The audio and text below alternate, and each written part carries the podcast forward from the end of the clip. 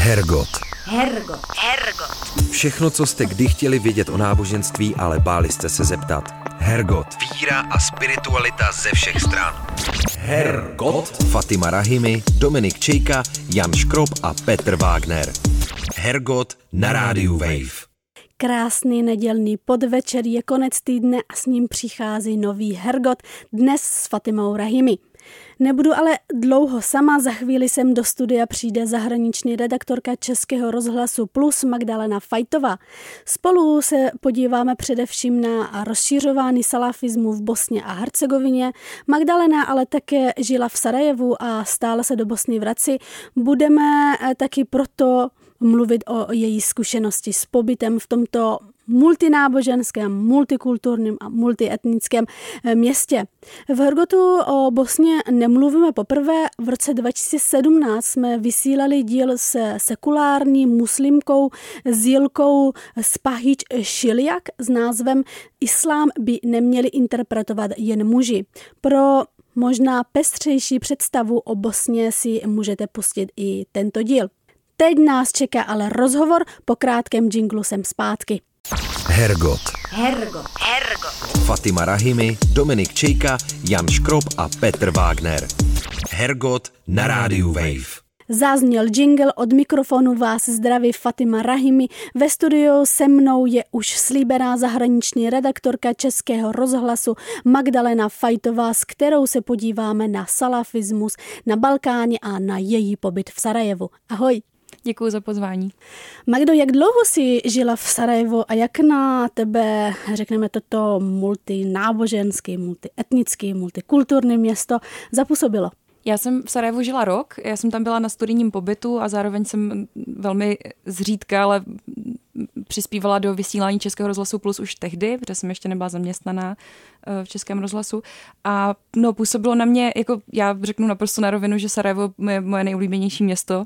Víc Myslím než si, Praha, jo? Určitě víc než Praha. Já mám mhm. Prahu jako ráda, ale řekla bych, že, že Sarajevo eh, je teda hodně nad Prahou ještě ale je to, myslím si, že hodně velkou roli v tomhle tom eh, právě hraje ta rozdílnost, to, to, to, co já vlastně neznám ze svého života, eh, to, že v Sarajevu naprosto běžný, že spolužáci jsou z části, někteří jsou muslimové, někteří jsou katolíci, někteří jsou pravoslavní křesťané, křesťané, pak jsme tam byli my, kteří jsou vůbec nic a, a vlastně nikomu nebrání jít po přednášce na pivo, povídat si o normálním životě, o tom, co je normální pro každého z nás. Takže tady tohleto multikulturní prostředí, asi klidně bych řekla, nebo spíš multináboženské prostředí pro mě bylo neobvyklé a moc se mi tam líbilo. Já jsem byla vlastně hrozně uh, okouzlená už první dny, kdy jsem přijela do Sarajeva, protože eh, říkám, mi to něco, já jsem snad v životě neslyšela třeba azán v živě mm-hmm, předtím. Mm-hmm. No, já jsem tam byla teda naposledy asi tři nebo čtyři roky zpátky a mě nejvíc zaujalo, jak na jedné ulici si mohla slyšet jak eh, kostelní zvony, tak i právě hlas muazena volající k modlitbě. Eh, jak to je, když potom v Sarajevu žiješ déle a to město poznáváš blíže? No, já teda bych jenom ještě taky řekla, že vlastně to byla moje první vzpomínka, nebo první taková výrazná, eh, výrazný moment, kdy jsem si uvědomila, že mě to město a to prostředí hrozně zajímá. Když jsem přijela poprvé do Sarajeva a slyšela jsem eh, nad ránem vlastně nejdřív to volání toho muezína a potom hned, hned potom vlastně kostelní zvony to jsem si hned musela natočit, protože mi to přišlo úplně jako kouzelný. Já jsem fakt v životě neslyšela nic takového eh, v jeden moment nebo velice krátký moment po sobě. A co se týče toho města, jak, jak vlastně funguje to soužití těch, eh, těch eh, národností nebo náboženských skupin, tak Sarajevo je prosulý tím, že vždycky bylo velice liberální město, velice funkčně tam ty lidi žijou podle mě vedle sebe, není, nebo samozřejmě až na, na ty dny války nebo měsíce války a roky války, které to mm, přerušili tady to soužití, tak Sarajevo bylo eh, vždycky taková ta jako ten zářný příklad toho, jak mohou lidé různých, náboženské, různých náboženských vyznání žít vedle sebe a být dobrými sousedy a dobrými přáteli. Eh, myslím si, že eh, do dneška to tak je a i přesto, že dnes v Sarajevu žijou spíše, z velké části spíše muslimové, tak člověk vlastně moc ani nepozná, že by, že by tam jako fungovala, nebo že by tam před jenom desítkami let nebo vlastně 30, 30 lety zpátky byl takhle hrozný konflikt. Jo. Je to prostě město, kde ten odkaz toho eh, soužití a té tolerance žije dál do, dnes, do dneška. Než se zeptám ještě víc do hloubky na Sarajevo, eh, ještě by mě zajímalo, mluvíš o konfliktu, jak, co to je za konflikt, jenom abychom mm-hmm. věděli, v čem se pohybujeme? Já teda teď jsem mluvila o konfliktu který přišel v 90. letech s rozpadem Jugoslávie. V Bosně eh, začal ten konflikt v roce 92 a trval až do roku 1995. A zrovna eh, Sarajevo bylo město, které bylo obléháno dlouho. Je to vlastně nejdelší, nejdelší konvenční obléhání města od eh, vlastně druhé světové války. Možná ještě i předtím, to, to si nejsem jistá a Sarajevo bylo prostě město, na které denně po dobu tří let dopadaly eh, střely, granáty armády, eh, nejdříve teda jugoslávské armády, později republiky srbské, která eh, se snažila to město dobít. A do dneška jako na, na omítkách domů třeba je možný vidět pořád jako stopy po kulkách, to je, to je velice běžný nejenom v Sarajevu, ale v, celém, v celé zemi v Bosně. Ale do dneška, kromě tady tohohle vlastně ta nenávist, která v tom konfliktu byla takhle, takhle jako závažná, tak uh, myslím si, že v Sarajevu se té nenávisti za stolik úplně jako neodehrává. Myslím si, že to není něco, co, by, co byste viděli třeba na ulici nebo běžně v nějaký komunikaci. Lidi jsou opravdu jako velmi tolerantní. To, jak to vypadá ve zbytku země, to už je zase něco jiného. A to, jak to hlavně vypadá na politické scéně, která je jako velice důležitá v tomhle směru, tak to už jako to se bavíme opravdu o něčem jiném. Ale myslím si, že každodenní život v Sarajevu je naprosto běžný a ne, nemáte pocit eh, při pobytu tam, že by, že by se lidi nějak jako nenáviděli nebo si vyčítali to, co se dělo v těch 90. letech. Mluvíme pořád o Sarajevu, ale ty si už naznačila, že jinde v, v Bosně a Hercegovině to tak nemusí být a ty si m, žila ještě jinde než v Sarajevu, nebo jsi jenom byla v Sarajevu? Já jsem žila v Sarajevu, ale poměrně dost jsem cestovala a mám hodně kamarádů, kteří pocházejí z menších měst nebo z vesnic. Mám samozřejmě i známí, kteří jsou z té části Bosny, kde žijou spíše Srbové, mm-hmm. kde samozřejmě jako zase ten život vypadá malinko jinak eh, z různých důvodů, o kterých možná není potřeba mluvit. Je to prostě čistě nějaká eh, otázka zaměstnanosti, práce, studia a tak dále.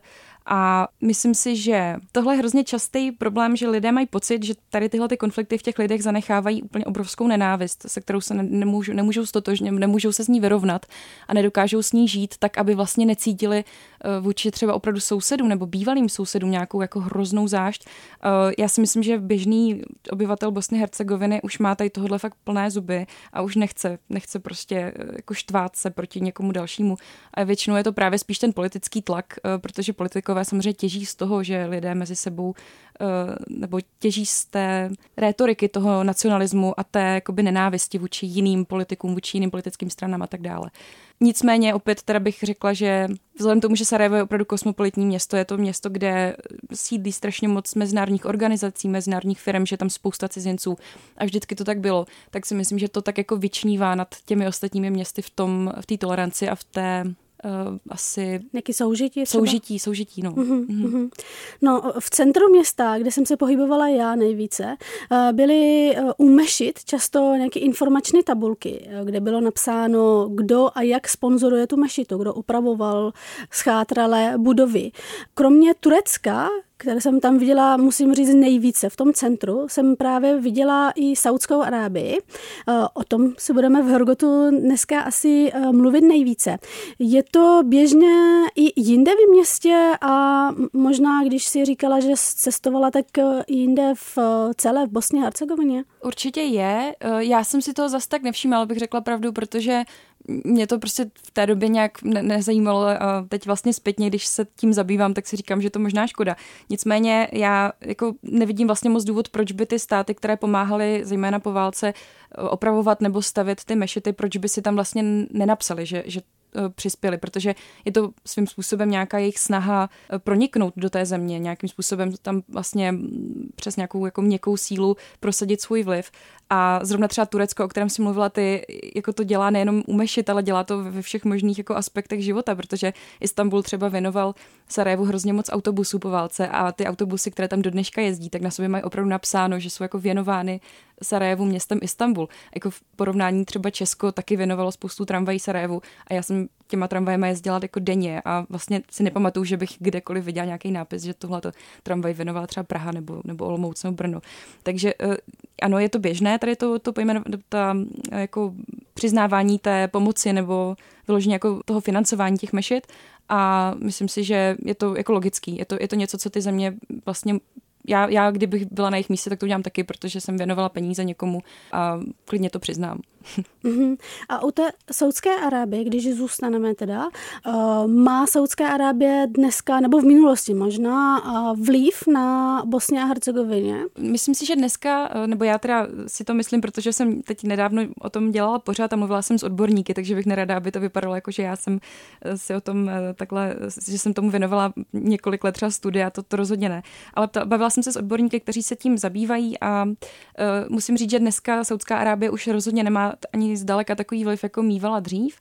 Uh, největší ten vliv byl právě za války a po ní, to znamená v 90. letech, kdy za války do Bosny cestovali vlastně bojovníci, kteří se snažili na straně právě těch jako muslimských bosňáckých sil, které bojovaly proti právě těm srbským, vel, velmi zjednodušeně řečeno, uh, silám. Uh, přijížděli i ze Saudské Arábie mužahedíně, kteří byli buď to financovaní různými organizacemi, právě které měly sídlo v Saudské Arábii, anebo minimálně byli nějakým způsobem nábožensky propojení s tou hlavní doktrínou Saudská Arábie, to je tedy ten salafismus.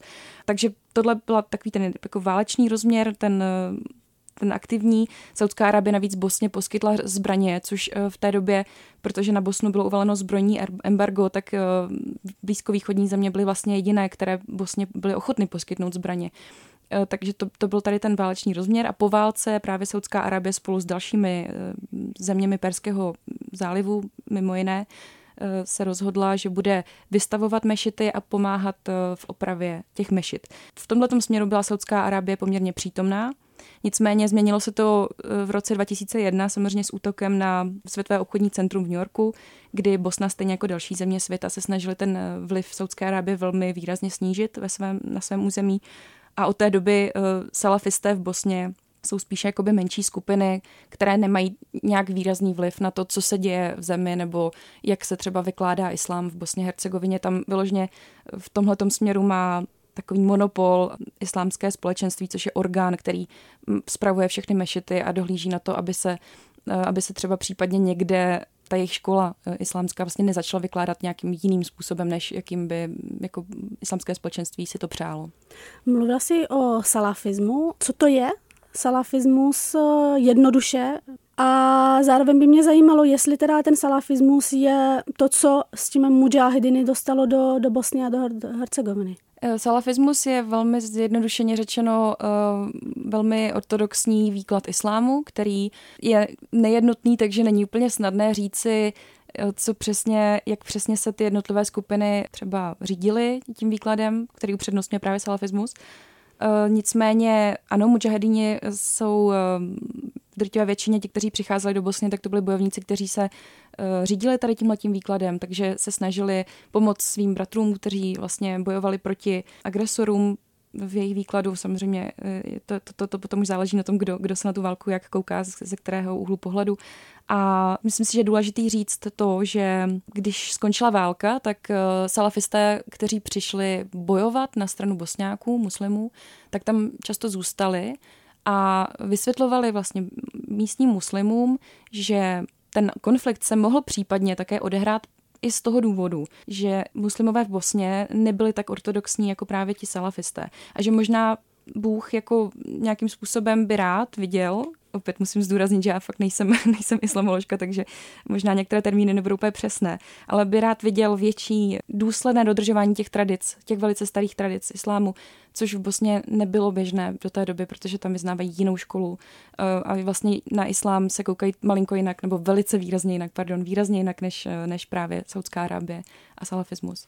A jaká je teda, řekněme, ta převažující náboženská právní škola v Bosně? Ta náboženská škola je vlastně Hanífovská škola, nebo je v souladu s tou, s tou e, Hanífovskou, s tím výkladem islámu právě skrze tu, tady tohleto učení, která je naopak e, spíše otevřená, liberální, toleruje vlastně soužití různých náboženství na jednom místě. Hanífovská škola v podstatě uznává sekularismus, což je velmi důležité pro ty státy, ve kterých, ve kterých převládá, což je třeba Egypt nebo Turecko. A právě skrze Turecko a skrze turecký vliv se tady tahle ta škola dostala do Bosny, která tam je už v staletí, protože přišla vlastně z dobu expanze uh, Osmanské říše. Hergot. Hergot. Hergot. Všechno, co jste kdy chtěli vědět o náboženství, ale báli jste se zeptat. Hergot. Hergot na rádiu Wave. Možná by bylo ještě eh, třeba říct, jak eh, salafismus souvisí se Saudskou Arábií, protože jsme mluvili o Saudské Arábii a pak jsme se dostali ke salafismu a není úplně, podle mě, jako nebylo řečeno, jak spolu souvisí. Salafismus je hlavní doktrína vlastně, ideologická doktrína Saudské Arábie. Existuje tam po desetiletí a vlastně v poslední době, v poslední době se ten vliv náboženství skrze eh, vizi 2030, kterou tam zavádí vlastně ten současný eh, král saudský, eh, se tam vlastně se snaží trošku ten vliv islámu na to, jak funguje ta země snížit. Nicméně dlouho, dlouho byl právě salafismus jako hlavní a doteďka samozřejmě stále je hlavní náboženská tradice nebo škola Saudské Arábie. Jak na vliv salafismu reagovala bosenská společnost? Za začátku uh, byli samozřejmě vděční, protože mm, Saudská Arábie skrze, ať už teda oficiálně nebo neoficiálně, skrze své různé organizace samozřejmě pomáhala výrazným způsobem, ať už šlo o ty zbraně nebo šlo o humanitární pomoc. Po válce pochopitelně výstavba těch mešit byla velmi důležitá, protože Západ uh, neměl dvakrát úplně chuť se angažovat ve výstavbě mešit zrovna tam. Jako Západ naopak chtěl vlastně uh, spíše zdůrazňovat podporu vzdělávacích institucí, vystavovat školy, různý prostě organizace, které slouží naopak spíše k tomu sekularismu, spíše k tomu vzdělávání jako světskému. Tak eh, tohle je vlastně něco, co dělala Saudská Arábie a co lidé v Bosně určitě jako začátku museli, museli oceňovat, protože dostávali spoustu věcí které potřebovali k tomu, aby mohli svobodně svou víru nějak praktikovat, aby se mohli, aby mohli chodit do mešit naprosto jako jednoduše, aby mohli chodit eh, na, na modlitby a, a nějak se jako v tomhle směru prostě realizovat. A myslím si, že v těch 90. letech měla Saudská Arabie určitě jako velmi uh, dobrý, do, dobrý obraz v Bosně a reagovali na to lidé dobře. Nicméně postupem času a potom po těch událostech toho 11. září 2001 už ten vliv se velice snižoval a musím říct, že salafisté potom začaly být spíš jako marginální skupiny, které tam nějak fungovaly trošku jako na okraji, eh, byly velmi radikální v některých směrech. Spousta členů tady těch skupin eh, šla bojovat během postupem času, během těch, těch dalších let šla bojovat eh, s islámským státem, přidala se k islámskému státu. Takže vzhledem tomu, že bosničtí muslimové jsou v drtivé většině naopak velmi liberální, tak ten pohled potom už na tyhle ty jako vyhrocené muslimy, když to řeknu velmi jako humpolácky, už samozřejmě začal být spíš, spíš negativní než, než eh, pozitivní. Ty si před chvilkou eh, říkala, že je to řekneme, proud, který je i ze strany státu potlačen. Dá se nějak vypozorovat, kde, v jaké, řekneme, sociální bublině se ty nálady pohybují? Já si myslím, a to, to už teda spíš tady uh, zabíhám do nějakých spekulací, protože v tomhle směru právě nejsou moc data, vzhledem k tomu, že neoficiálně ti lidé pochopitelně tady tenhle ten výklad islámu praktikují, ale oficiálně se to neví, protože oficiálně má vlastně dohled nad všemi mešitami to, to, to islámské společenství. Tak neoficiálně ti lidé samozřejmě nějak eh, tuhle tu školu vyznávají a, a praktikují, a to, o čem jsem se bavila s těmi různými odborníky, z toho jsem tak nějak vyhodnotila, že hrozně často se tady tyhle ty ortodoxní nebo velmi radikální směry, že se jich chytají právě lidé, kteří jsou často třeba neúplně spokojení s tím, jak, jak se jim žije. Mm-hmm. Často jsou sami na okraji společnosti, takže vlastně hledají nějaké východisko z toho, z té jejich situace. A co si budeme, eh, ono v Bosně a Hercegovině opravdu není těžké nemít se dobře, protože ta země je prostě spíše nefunkční. Eh, mladí lidé odcházejí ve velkých jako počtech do zahraničí, protože prostě v Bosně je obrovská nezaměstnanost. Mezi mladými dospělými je to prostě třeba 50 50%, což je nepředstavitelný třeba v českém kontextu, kde ta nezaměstnanost je samozřejmě jako velmi nízká i na evropské poměry. No a myslím si, že ta opravdu jako nejradikálnější větev těch salafistů, kterým se říká Vahábě v Bosně, nebo Vahábě, ta, ta opravdu zaujme spíše lidi, kteří sami nejsou dvakrát eh, nadšení z toho, jak, jak se jim v životě prostě daří, jak jsou jak jsou spokojení. Ale samozřejmě zase to nechci snižovat, jo. Myslím si, že ti vůdci tady těch různých eh, skupin naopak nebudou asi dvakrát, nebudou mít sebevědomí nikde na nule. Myslím si, že ti, kteří jsou tak nějak známí, ti, ti dájové, ti, co před, přednášejí o, tom, o, ta, o téhle jako škole, jsou často naopak jako až extrovertní osobnosti, lidé, kteří spíše mají touhu někoho, někoho oslovit a vést. Já si myslím, že bych to přirovnala prostě k nějakým sektám. Je to, mm-hmm. je to často, jsou tam opravdu lidé, kteří hledají nějaké východisko třeba z těžké životní situace a pak jsou tam na druhé straně samozřejmě ti, mm, ty osobnosti, které dokážou oslovit velké, velké masy lidí. Jsi použila pojem dájové. Mm-hmm. Co to je?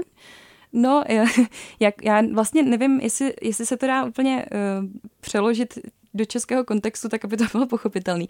Odborník, s kterým já jsem mluvila, Harun Karčič, eh, který se tomu věnuje dlouhodobě, eh, to vlastně srovnal s misionáři eh, křesťanskými, takže jsou to vlastně lidé, kteří šíří salafismus, ať už teda, já nevím, v nějakých komunitách, kde, kde prostě se nevyznává nebo není tak častý, anebo právě v zahraničí. Takže dájové jsou lidé, kteří momentálně v Bosně není jich tady jako mnoho, ale existují a někteří jsou poměrně známí, tak vlastně vysvětlují, v čem je ten jejich výklad islámu, jak vlastně funguje, jak to vypadá a jak by, jak by prostě správný muslim podle tohle výkladu měl žít.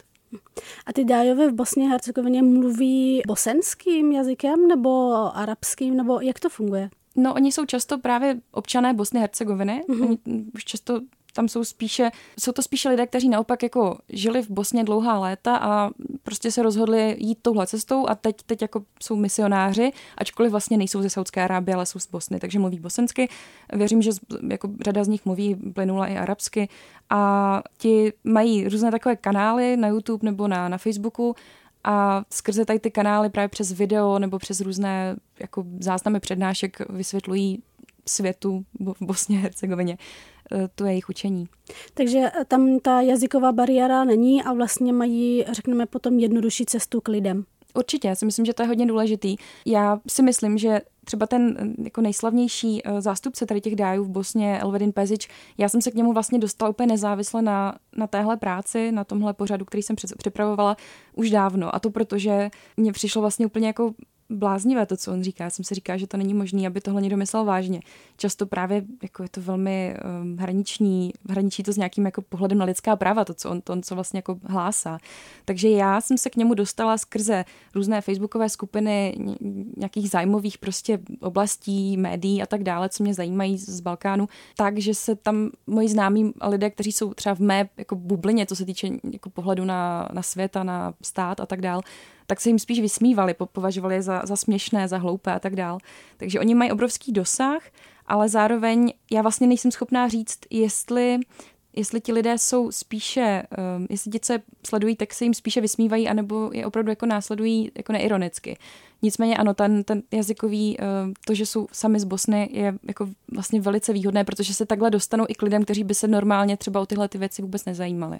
Já právě sleduju, jak eh, se vlivem sociálních sítí rozšiřuje, řekněme, ten eh, ultrakonzervativní a ortodoxní radikální výklad islámu například z Indonésie a z Pakistánu, kde oni teda používají eh, většinou angličtinu, což mi právě přišlo zajímavý a míří právě na mladí lidi. Jak na tenhle směr salafismu reagují mladí lidé v Bosně? No, jak jsem vlastně už říkala, já, si, já, já netuším, um, do jaký míry, protože třeba ten Elvin Pezič má prostě, já nevím kolik, 150, možná i více sledujících na Facebooku, 150 tisíc, pardon, na Facebooku, takže spousta lidí ho sleduje, ale já vlastně nevím, kolik z těch lidí ho opravdu sleduje, protože zajímá to, co říká a kolik z nich jako je považuje za, za blázna a za někoho, komu se prostě chtějí vysmívat, jo? že myslím si, že velká část těch sledujících to tak má ale rozhodně jako velká část, protože zase jsem viděla přednášky, kde bylo mnoho mladých lidí, kteří tam opravdu seděli, byl prostě plný, plný kinosál, třeba lidí, kteří si přišli poslechnout, co jim Elvedin Pezič eh, jako chce předat. A věřím, že spousta lidí jako na to slyší a, a zajímá je to i, i z toho náboženského hlediska a opravdu si chtějí poslechnout, co jim, co jim vlastně říká. Ta reakce zase záleží asi na tom, kde se těch mladých lidí člověk ptá, protože mm-hmm moji známí ze Sarajeva, kteří studují třeba vysokou školu, která jako nemá žádnou spojitost s náboženstvím, je to opravdu státní, státní vysoká škola, tak eh, pochopitelně k těmhle těm proudům mají spíše velmi jako negativní přístup a nepovažují, za, nepovažují je za relevantní faktory nebo za relevantní proudy náboženství. ale věřím, že spoustě lidí někde na okraji, ve vesnicích, v nějakých malých městech, kde třeba ten život je horší, není tam taková možnost se vzdělávat třeba v jiných směrech nebo v, vzdělávat se obecně, což si myslím, že je hodně důležitý pro to, aby člověk eh, neskočil třeba takzvaně nalep nějakým, nějakým jako sektářským výkladům jakéhokoliv náboženství, tak eh, ty tuhle možnost nemají a často jako jim to může připadat zajímavý. Ty už si vlastně nějakým způsobem říkala, o čem obecně mluví. Eh, je tam řekněme, jako nějaký konkrétní témata, na který jako nejvíc míří. Já jsem si jenom vzpomněla, že právě uh, pán, kterýho já sleduju z Indonésie, a teď si bohužel nemůžu vzpomenout na jeho jméno, uh, tak hodně často mluví o, o ženách. Tak je tam, jestli tam mm, ty si sledoval nějaké konkrétní témata. Určitě, to jsou jako rodinný život, si myslím, že tak jako převládá nad, nad všemi dalšími tématy. Já jsem třeba v tom svém pořadu použila takový jako hraniční příklady, příklady, které si myslím, že už jsou opravdu jako spíš proto, aby si Češi nebo posluchači dělali takový nějaký ten jako opravdu plný obrázek o tom, co všechno je možné vlastně řešit na YouTube, když, eh, když přednáší eh, ten salafistický eh, dája, vlastně jak se to skloňuje v češtině, tak, tak jako jeden z těch úplně nejhraničnějších případů bylo, kdy Safet Kuduzovič, tuším to byl, což je tady další z těch, z těch misionářů, řešil velmi dohloubky, jestli může žena jet autem ze Sarajeva do Zenice, což je asi, já nevím kolik, 80 kilometrů vzdálené město, a snažil se na to podívat jako z hlediska teda práva eh, šaria a řešil, do jaké vzdálenosti ještě žena může jet sama a za jakou už nesmí. A tohle mi přišlo vlastně tak neuvěřitelně bizarní, že jsem si říkala, že to je tak jako asi nejdál, co jsem, co jsem zaznamenala. Ale samozřejmě v drtivé většině jsou to opravdu věci jako, jak by měl vypadat rodinný život, měly by ženy pracovat, měly by muži pracovat. Eh, Elvedin Pezič eh, měl velmi emotivní přednášku na téma, že v Bosně už muži skoro nepracují, protože většinu práce už jim vzali ženy, které by měly být eh, v jiných oblastech, neměly by dělat manuální práci nějakou náročnou nebo takovou tu jako tradičně mužskou práci, ale měli by spíš pracovat ve školách, v nemocnicích a tak dále a zejména se tedy starat o rodinu, což jsou teda hlavní témata, která oni tam řeší v těch videích. Když jsi mluvila o tom, jestli žena může sama cestovat eh, do vedlejšího města, které je, teda, které je daleko 80 kilometrů, tak jsem si vzpomněla, že právě Taliban v Afganistánu prosadili zákon, kde žena sama nemůže odcestovat od eh, své místo bydlení, eh, bydliště, daleko a teď myslím je to, že to je 72 kilometrů. Takže mm. myslím, že to je podobný výklad, možná mm. ten stejný výklad,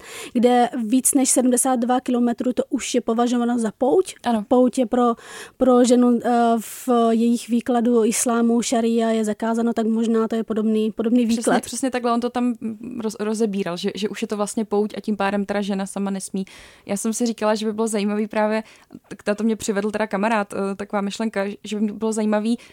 kdyby žena mohla třeba letět vrtulníkem, protože vzdušnou čarou je to méně než 72 km, tak jak by se třeba stavil k tomu, ale to už si samozřejmě z toho dělám legraci, která nevím, jestli úplně na místě, protože přece jenom jako s těmito, s těmito postoji k ženám já rozhodně nesouhlasím a, a vlastně se mi to nelíbí, takže nevím, jestli úplně na místě si z toho dělat takhle legraci. My jsme teď mluvili víc o obsahově, teď možná by bylo zajímavé líčit posluchačům i jak vystupují na sociálních sítích, um, jak jakým jazykem mluví, a teď nemyslím, uh, jestli bosenský nebo anglicky, mm-hmm. to už mhm. jsme si říkali, ale jestli používají jednoduchá slova, jestli mluví srozumitelně, jestli se u toho usmívají, prostě nějak jako líčit, aby věděli, věděli jak si to představit.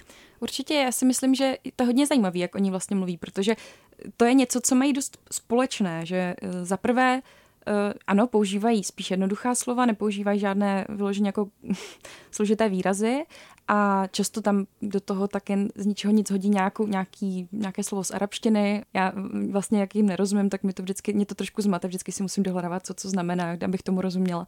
Ale uh, myslím si, že důležitý je nějaký ten jako emotivní rozměr, který do toho dávají, protože třeba Elvedin Pezič eh, v některých těch svých, eh, na, na některých těch svých přednáškách často třeba jako napodobuje různé, různé debaty lidí nebo různé situace rodinné například. Vím, že tam mluvil o tom, že když pláčou děti doma, tak muži, protože prostě na to nemají trpělivost, tak eh, se naštvou třeba.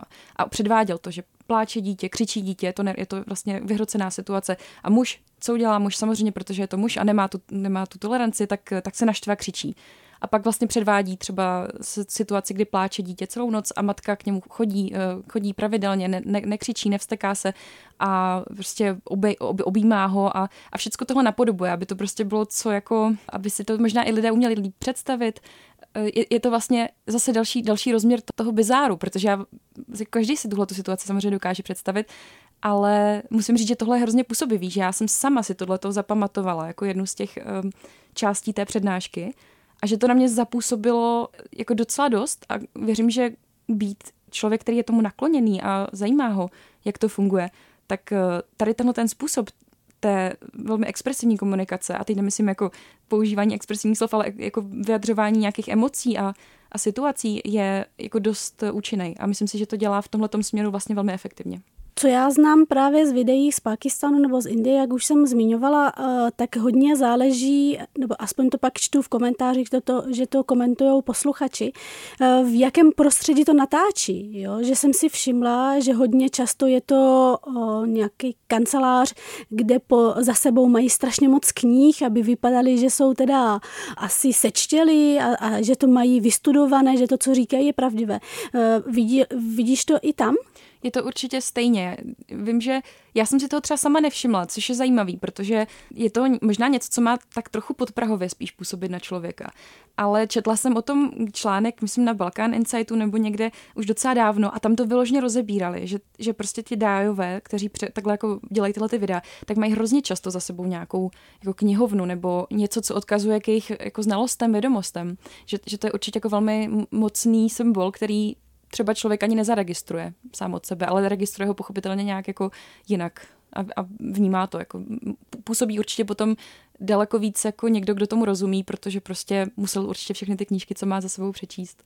Jakkoliv já sama třeba, když mám uh, videokonferenci, tak, tak si ráda sedám za knihovnu, ale jako nepřečetla jsem všechny svoje knížky, že?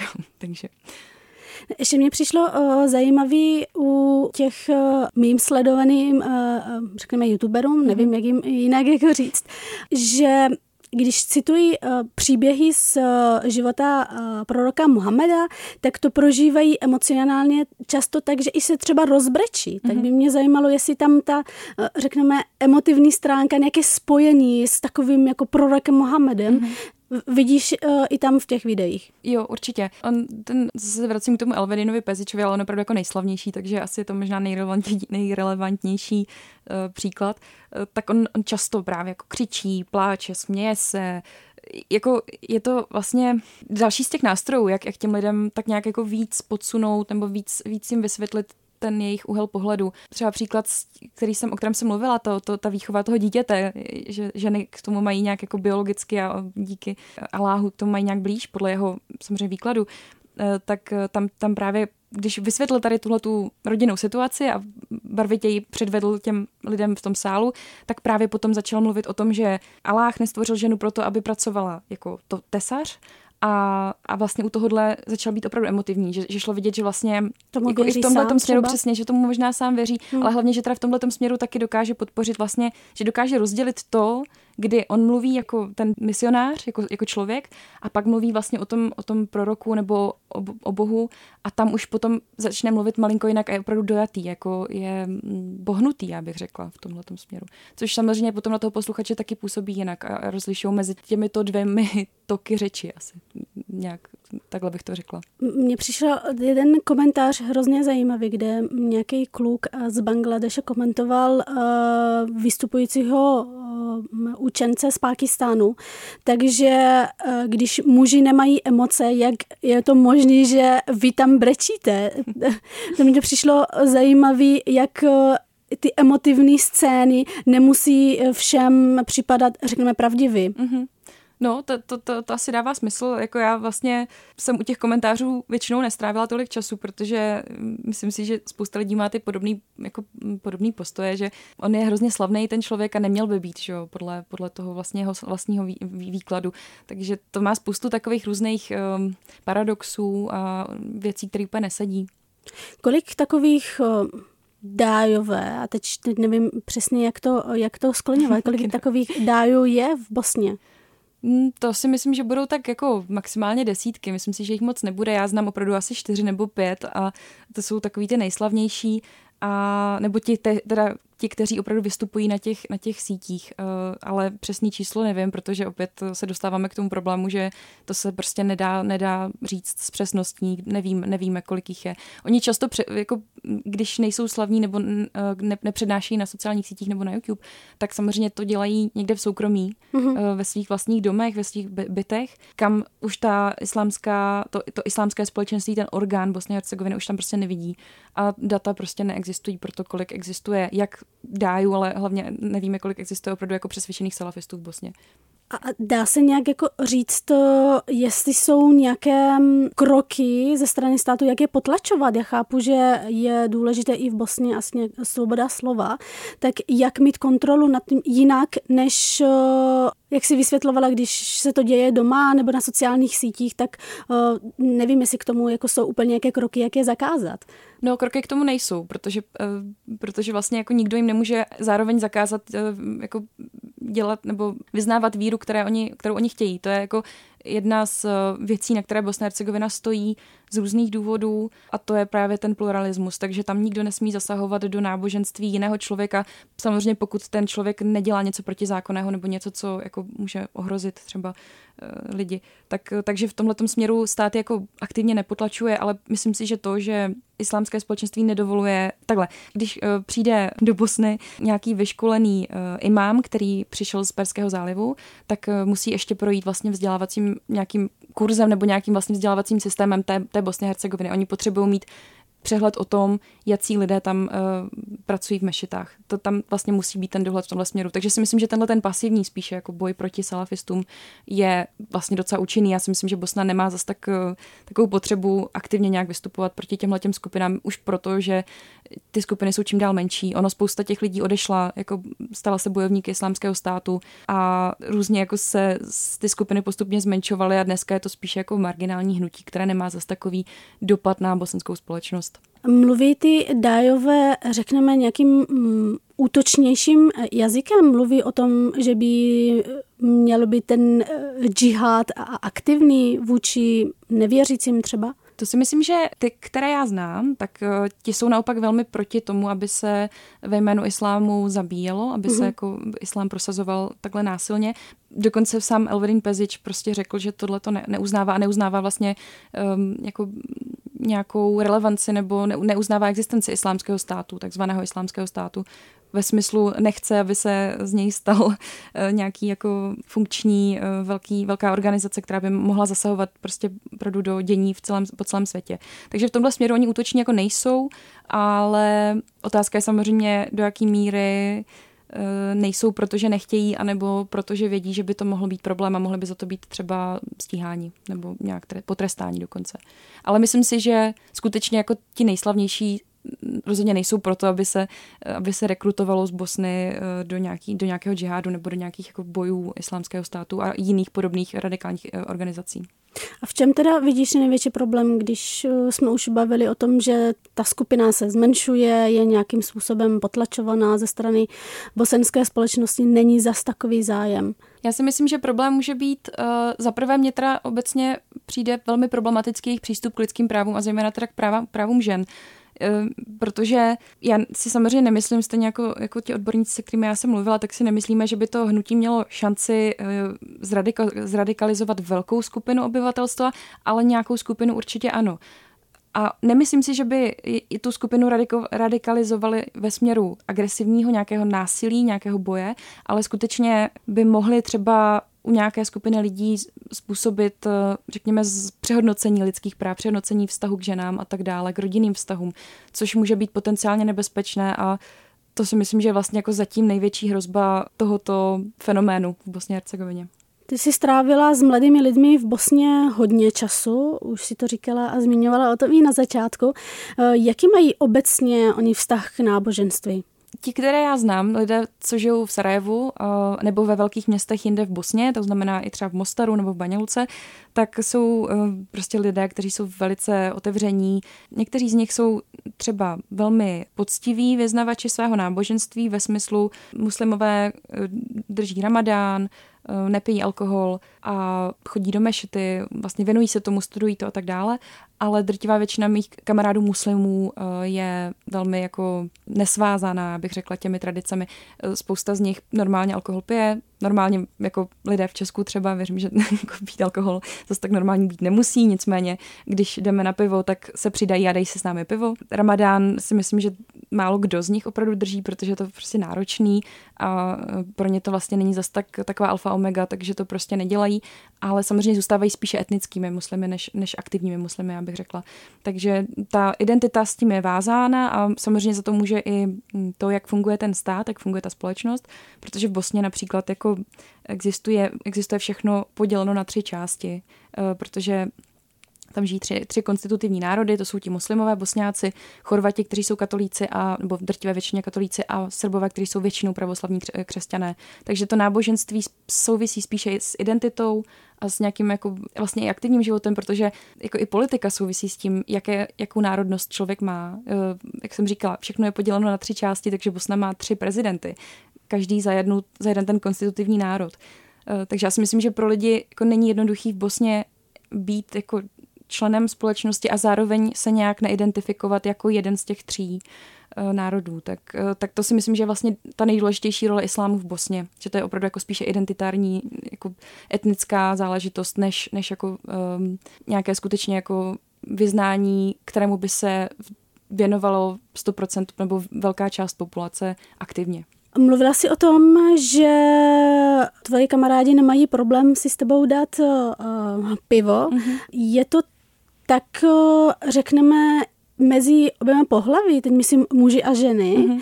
že i ženy si dávají, dávají alkohol, protože, proč se ptám, já to znám uh, z evropské diaspory, různých jiných uh, lidí, kteří pocházejí z, uh, z muslimských zemí, kde muž aktivně používá třeba alkohol, kdežto žena je mnohdy v tomhletom pasivnější. Mm-hmm. Já zase teda mám velmi limitované znalosti těch skupin, kde lidé skutečně ty tradice důsledně dodržují, protože moji spolužáci většinou takový nebyli. A nicméně musím říct, že co se týče konzumace alkoholu, tak v Bosně se to asi nedělí na muže a ženy a může za to podle mě teda, může za to podle mě ta, ta historická zkušenost, protože 70 let byla Bosna součástí Jugoslávie, tedy naprosto sekulárního komunistického státu, můžeme se bavit o tom, jak moc to bylo komunistický stát, ale to není úplně, na tohle tady není prostor. Takže tam jako rovnost mezi pohlavími, taková, jakou známe my ze socialistického Československa, byla vlastně, existovala úplně stejná. A tím pádem si myslím, že třeba i vztah právě k alkoholu je pro lidi, pro obyvatele Bosny něco, co náleží buď to nikomu, anebo všem. Je to vlastně, teď myslím tady v té, v těch, té skupině těch muslimů. Já jsem chodila opravdu jako tancovat do, do takového jako tradičního klubu Kino Bosna, kde se hraje, hraje právě jako bosenská tradiční muzika a chodí tam prostě lidé mého věku, kteří tam naprosto běžně konzumují alkohol, kouří, tancují, baví se a vlastně člověk vůbec nemá pocit, až na tu hudbu, kterou nezná třeba ze střední Evropy, tak v podstatě nemá pocit, že by nebyl jinde, než že by byl někde, kde se ve velkém právě praktikuje islám. Ta společnost je skutečně velmi, velmi otevřená, velmi liberální. Já ti moc děkuji za rozhovor. Jsem ráda, že jsme to uzavřeli tak řekneme s tancem. Jo, a budu se těšit někdy příště. Já ti děkuji za pozvání. Čau. Ahoj. Hergot. Hergot. Hergot. Všechno, co jste kdy chtěli vědět o náboženství, ale báli jste se zeptat. Hergot. Hergot na rádiu Wave. Pro Hergot na rádu Wave mluvila o salafismu na Balkáně Magdalena Fajtova. Snad se vám tento díl líbil stejně jako mě. Zůstaňte nám věrní a puste si nás například ve svých mobilech u procházky nebo u kávy či čaje, stačí nás poslouchat jako podcast. Příští týden v jiné sestavě. Ahoj!